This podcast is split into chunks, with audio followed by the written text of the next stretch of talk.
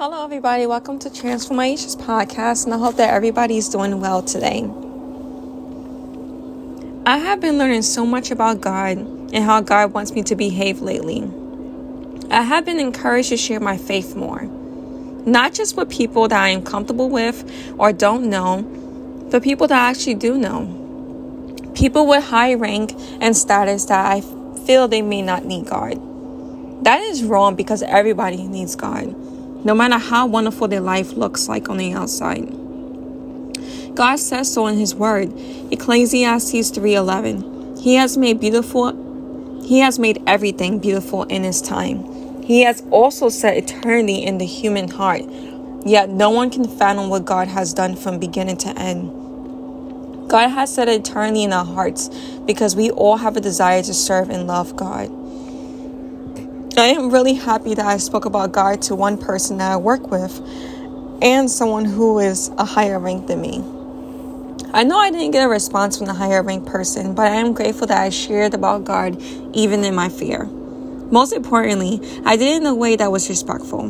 We was talking about personal things, and I told that person my solution on stress and worry by simply reading a devotional about it. I still fought to be an ambassador of Christ, and God willingly, the other person I shared with, because remember I told you I shared with two people, but the other person I shared with is actually interested in learning more about God. I am learning the importance of sharing my faith.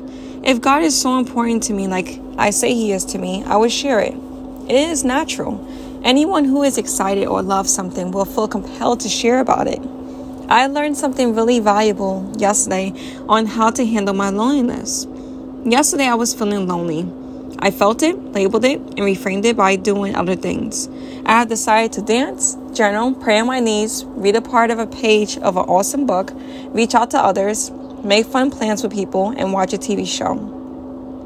I found out that eating my feelings is not a healthy way to cope my loneliness. I am grateful that I was able to set up a sister date tonight and will join a Bible study tomorrow night. I am learning to not stay in my loneliness. I reach out to God, reach into myself, and reach out to others. It really makes a big difference in the world. Going to people alone would not cure my loneliness. I know it is vital to make time alone with my dad. It is all because of God's word, God's love, and God's faithfulness that I am learning so much. I am learning that life is all about God. I am learning to really be content with my life. I am learning the importance of being honest and taking responsibility for things. Today at work, I took responsibility and that person responded in a better manner. I chose not to see what that person did wrong because there was fault on their part, but solely took the responsibility on my part. It naturally dissolved the tension and provided great solutions. I am grateful that I was chosen to comfort someone today. I told that person that God didn't make all those bad things happen. Satan did. And just like Job, God gave everything back to you. You may not may not get the physical things back, but you have time. Time to heal and time to live for God. I also like today's reading from our Bible plans. I always saw the fact that I have to work or deal with demanding tasks and the interruption of life as an enemy, but it's not. God has prepared us for this good work.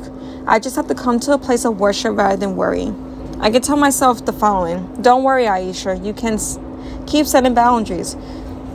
Don't worry, Aisha. You can respond later.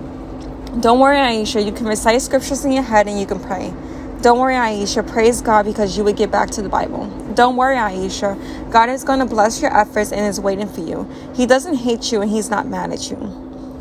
Anxious thoughts usually lead to anger. Worship God throughout the day instead. It is good to clean and everything, but to serve and worship God, it is amazing, and it gives us the strength to deal with the demanding tasks ahead. I have to have a type of dialogue when I'm going through personal matters instead of resorting to failure and anger. I love what I read earlier too. I am enough. Even though I may not be enough to other people, I am enough to God. No matter what, day by day, I know someone will always find a reason to complain or get upset. I have to accept it and respond in a gentle and loving way.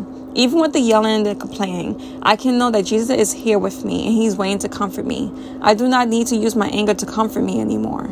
The real comfort is Jesus, and He is saying, I am enough. I do need to do better, but I am enough to Jesus, and He loves me. Do not envy the prosperity of the wicked, Aisha, because I know their final destination. It is a sad reality for them. I used to be that way, and I have to remember how disgraceful and hurtful my life was without God. Stay with Jesus. It may feel hard, but it is better. I know that. I want that when bad things happen, I ask God, what offensive way do I need to repent? I do not want to respond in anger, bitterness, resentment, or fear, but ask God to help me to repent and to know and trust that God is doing all the discipline and hardship out of love for me. These are just a few things I have learned recently and I wanted to share with the world. So thank you so much for listening to Transformations podcast, and I hope everyone will have a great Merry Christmas and holidays and all that jazz. Take care. Bye for now.